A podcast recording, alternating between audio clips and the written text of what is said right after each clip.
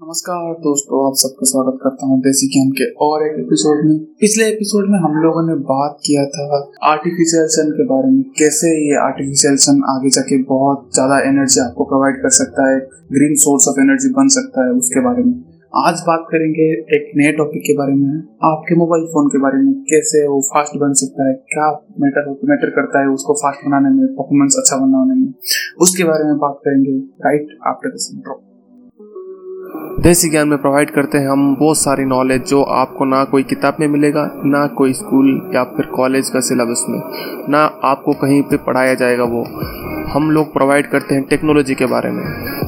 Business के बारे में कम्युनिकेशन के बारे में बहुत सारे नॉलेज उसे आपके साथ शेयर करते हैं। कोडिंग हो या फाइनेंस सब कुछ यहाँ पे हम कवर करते हैं। अगर आपको लाइफ में आगे बढ़ना है तो आपको सीखते रहना चाहिए। और वो बोलते हैं ना, जो सीखता है, वही टिकता है। तो अगर आपको दुनिया के साथ साथ चलना है और अपने स्किल्स को गेन करते रहना है और लर्निंग कर को ऊपर लेके जाना है तो जुड़े रहिए हमारे साथ। आप सब लोग मोबाइल फ़ोन तो यूज़ करते ही होंगे।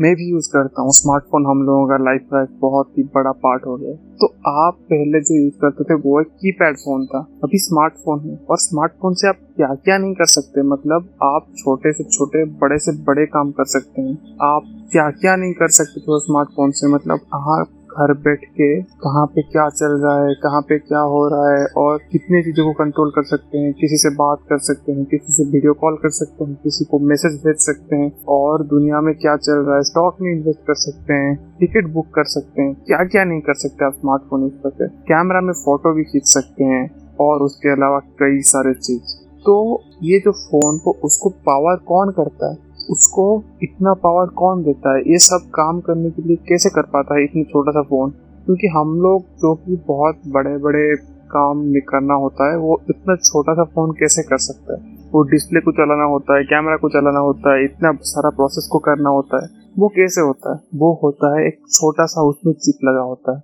जिसको बोलते हैं माइक्रो प्रोसेसर आप इतना बड़ा फ़ोन देखते हैं ना, उसका वन हंड्रेड पार्ट होगा। एक छोटा सा चिप होता है, जो कि पूरा कंट्रोल करता है।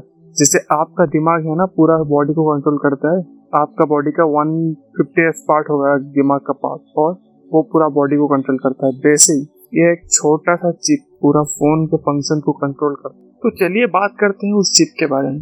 तो उस चिप कैसे बनता है? कैसे बनता है, और चिप कैसे आपके फ़ोन को इतना पावर प्रोवाइड करता है? वो क्या क्या नहीं करता। बैटरी को मैनेज करता है डिस्प्ले को चलाता है, जितने भी प्रोसेस है सबका ग्रेंडरिंग फ़ोटो उठाना इमेज प्रोसेसिंग सब कुछ तो इस चिप के अंदर ही होता है। इतना पावर कहाँ से आता है? और इतना छोटा सा वो कैसे होता है? और किससे बनता है? जो चिप होता है ना वो बेसिकली बनता है सिलिकॉन से। सिलिकॉन आप सबको पता होगा, एक सेमीकंडक्टर है। सेमीकंडक्टर हम इसलिए यूज़ करते हैं ताकि हम लोग आराम से वोल्टेज को रेगुलेट कर सकते क्योंकि आप लोगों को पता है, जब सेमीकंडक्टर यूज़ करते हैं तो उसका अगर वोल्टेज ज़्यादा होता है तो मतलब डोपिंग रहता है, उसमें तो हम लोग वोल्टेज कंट्रोल कर सकते हैं। हम जब वोल्टेज ज़्यादा देंगे तो उस टाइम पे ऑन रहेगा। वोल्टेज कम कर देने से वो ऑफ़ हो जाएगा, एक थ्रेशोल्ड वोल्टेज रहता है। तो उसलिए इसको यूज़ किया जाता है। और एक सेमीकंडक्टर से क्या बन जाता है ये चिप नहीं। इसमें बिलियंस मिलियंस ऑफ़ ट्रांजिस्टर्स होते हैं और वो इतने छोटे जगह में, एक दो सेंटीमीटर प्लस दो सेंटीमीटर जगह में बिलियंस ऑफ़ ट्रांसमिट ट्रांजिस्टर्स होते हैं जो कि ऑन ऑफ़ होने के लिए रिस्पॉन्सिबल है। क्योंकि अगर सारा प्रोसेस एक साथ ही चलता रहेगा ना तो आप लोगों को पता है बैटरी आप लोगों का एक दिन क्या एक घंटा भी नहीं चलेगा क्योंकि जितना भी प्रोसेस होता है ना जितने भी हार्डवेयर लगा हुआ है ना फ़ोन में गायरोस्कोप लगा हुआ है कैमरा लगा हुआ है आपका डिस्प्ले लगा हुआ है और सारा प्रोसेस एक, एक साथ में हुआ ना तो आपका बैटरी एक घंटा भी बैकअप नहीं देगा। तो सबको मैनेज करना इतना आसान थोड़ी है। वो कैसे बनता है? मतलब प्रोसेसर कैसे बनाते हैं ताकि इतना पावरफुल हो सके इतना अच्छे से मैनेज कर सके? और आपका जो फ़ोन का परफॉर्मेंस है, कितना स्मूथ प्रोसेस करता है, कितना स्मूथली काम करता है, सारा प्रोसेस को मैनेज करता है मल्टीटास्किंग कितना करता है, वो डिपेंड किस पे करता है? आपके प्रोसेसर के ऊपर, अगर आपका प्रोसेसर बहुत ही अच्छा क्वालिटी का है, बहुत ही गुड नंबर ऑफ़ ट्रांजिस्टर उसमें ज़्यादा है, और उसका टॉक स्पीड अच्छा है तो आपका परफॉर्मेंस अच्छा रहेगा। नॉट ओनली परफॉर्मेंस मतलब पूरा स्मूथ एक्सपीरियंस रहेगा। तो वैसे ही प्रोसेसर कैसे स्टार्ट होता है? तो पहले क्या करते हैं? प्रोसेसर बनता है सिलिकॉन से। सिलिकॉन में क्या होता है? ट्रांजिस्टर सिलिकॉन से बनते हैं ट्रांजिस्टर्स और एक सिलिकॉन जो जो पीस ऑफ़ चिप होता है, उसमें बिलियंस ऑफ़ ट्रांजिस्टर्स होते हैं। तो वो कैसे बनता है? पहले आपको पता होना चाहिए कि इसका जो रॉ मटेरियल है, जो प्रोसेसर इतना हैवी एंड प्रोसेसर जो कि इतना काम कर पा रहा है, उसका जो रॉ मटेरियल है, वो क्या पता है? वो होता है सैंड जो बेसिक रॉ मटेरियल है, वो सैंड होता है। पहले क्या करते हैं सैंड को लेते हैं और सैंड को लेके उसको प्रोसेस करके उसमें से सिलिका जेल निकालते हैं और उस सिलिका जेल से ऑक्सीजन निकाल देने से बाद वो जो निकलता है, वो सिलिकन मिलता है। वो प्योरेस्ट फॉर्म ऑफ़ सिलिकन उसको एक्सट्रैक्ट करते हैं सिलिका जेल से। और after the purest form of silica gel को निकालने के बाद वो क्या करते हैं? Purest form of silica gel को निकालने के बाद उसको प्रोसेस करके फिर सिलिकॉन वेफर बनाते हैं। सिलिकॉन वेफर बना के वो भेजा जाता है ट्रांजिस्टर या फिर जो डिज़ाइनिंग प्लांट में, वो चिप डिज़ाइनिंग प्लांट में। उसके बाद डिज़ाइन बनाते हैं कैसे उसके ऊपर ट्रांजिस्टर को एम्बेड किया जा सके। ट्रांजिस्टर को एम्बेड का उसका पूरा डिज़ाइनिंग बनाते हैं लेआउट बनाते हैं, कितना ट्रांजिस्टर रहेगा, वो सब बनाते हैं डिज़ाइनिंग प्लांट में डिज़ाइन इंजीनियर बनाते हैं। वो डिज़ाइन इंजीनियर उस, वो बनाने के बाद क्या करते हैं? उसके ऊपर उस जो छोटा सा सिलिकॉन वेपर होता है उसको काट के उसके ऊपर ट्रांजिस्टर्स एम्बेड किया जाता है। वो कैसे किया जाता है? वो किया जाता है एक प्रोसेस है फोटोलिथिस प्रोसेस और उसके बाद यूवी लाइट डाल के उसको निकाला जाता है एक सोल्यूशन में डाल के इंचिंग करके निकाला जाता है। तो वो एक बहुत लंबा प्रोसेस है। तो आ, उस प्रोसेस से बनता है हमारा चिप तो अभी मन में ये सवाल ज़रूर उठता होगा कि कितना प्राइस होगा ये चिप का? क्योंकि जैसे कि आपको पता सैंड बेसिकली फ्री में मिलता है। आप कहीं भी जाइए मतलब डेजर्ट में आपको फ्री में ही मिल जाएगा। तो एक्सट्रैक्शन ऑफ़ सैंड में ज़्यादा पैसा आपको खर्च नहीं करना पड़ता है। तो इसे चिप है, इसका प्राइस कितना होगा? एक एक चिप दस हज़ार, बारह हज़ार, आठ हज़ार छः हज़ार, दस ऐसे तक होते हैं। तो इतना प्राइस क्यों होते हैं वाला ये क्वेश्चन आता है मन में। मेरे क्वेश्चन में भी क्वेश्चन था। पता चला कि ये जो प्रोसेस होता है ना जो बनने का प्रोसेस इसमें टाइम कितना लगता है पता है? चार महीने का तरफ़ लगता है। क्योंकि पहले सैंड को उठाना उसमें से आ, इसमें से सिलिका जेल एक्सट्रैक्ट करना वो भी बड़ी चैलेंज है। सिलिका जेल को फिर प्योरेस्ट फॉर्म ऑफ़ सिलिका और सिलिकॉन उससे निकालना सबसे बड़ी चैलेंज है। क्योंकि जितना प्योर वो सिलिकॉन होगा उतना अच्छा परफॉर्मेंस रहेगा। उतना पावरफुल आपका चिप बनेगा। तो जो सिलिकॉन होता है, वो प्योरेस्ट फॉर्म ऑफ़ सिलिकॉन निकालने की कोशिश करते हैं। 99.99 परसेंट ऑफ़ प्योर सिलिकॉन निकालने की कोशिश करते हैं।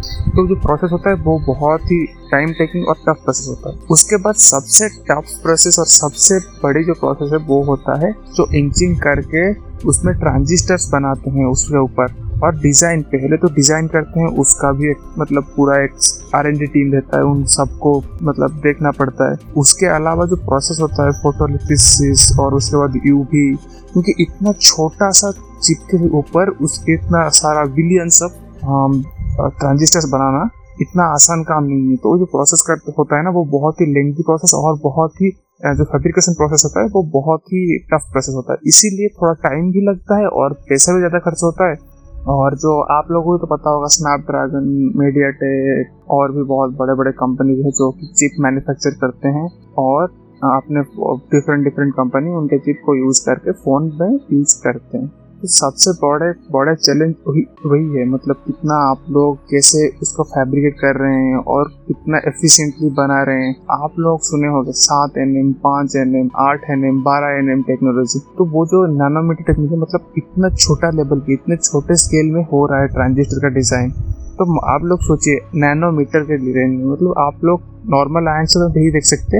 आप लोग को इतना छोटा प्रोसेस करने में कितना टाइम लगता है, कितना एफर्ट लगता है फेब्रिकेशन में, इसीलिए उसका प्राइस ज़्यादा रहता है। बस इतना ही नहीं। और एक बात है, वो जो आप देखते हैं फ़ोन अगर कभी खोले होंगे तो आप देखेंगे छोटा सा ब्लैक कलर का चिप रहता है।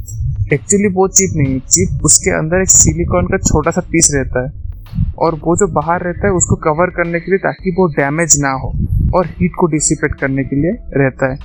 और उसमें से पिन निकालते हैं फॉर डिफरेंट डिफरेंट हार्डवेयर और डिफरेंट डिफरेंट हार्डवेयर के लिए उसमें से पिन निकला रह, निकला रहता है और कनेक्टेड रहता है पूरा मदरबोर्ड से। तो मदरबोर्ड क्या होता है? मदरबोर्ड बेसिकली चिप के साथ जितने भी एक्सटर्नल कंपोनेंट्स है वो वहाँ पे जुड़े हुए होते हैं। तो आपका चिप के ऊपर डिपेंड करता है आपका फ़ोन का परफॉर्मेंस और एक बात आपके मोबाइल प्रोसेसर में हो, होता होता है आप लोग अगर नोटिस किए होंगे तो पहले जो आता था जो फोन्स या फिर टैब्स वो डुअल कोर प्रोसेसर उसके बाद क्वाड कोर प्रोसेसर अभी जितने भी फ़ोन आते हैं फिर ऑक्टा कोर प्रोसेसर आ गए. ये जो कोर होता है उसका मतलब क्या है? मतलब हम लोग डुअल कोर क्वाड कोर या फिर ऑक्टा कोर बोलते हैं वो क्या होता है? डुअल कोर मतलब आपके जो फ़ोन में, आपके फ़ोन के प्रोसेसर में दो प्रोसेसर है, जिसे बोलते हैं ना दो सीपीयू है हमारा जो जितने भी काम होता है वो सीपीयू करता है तो दो प्रोसेसिंग यूनिट है सीपीयू वन सीपीयू टू तो दो कोर्स होते हैं। पहले जितना भी काम होता है कोर वन करता है। अगर थोड़ा हम लोग मल्टीटास्किंग करते हैं, चार पाँच टास्क एक साथ में करते हैं तो कोर वन जब उसके ऊपर हैवी होता है या फिर लोड बढ़ता है तो वो कुछ काम कोर टू को पास करता है। वैसे core three core four core five core six core seven core eight so that efficiently और स्मूथली सारा काम हो सके मतलब जितना भी लोड पड़ेगा, ज़्यादा लोड एक कोर पे नहीं पड़ेगा तो प्रोसेसिंग स्पीड स्लो नहीं होगा।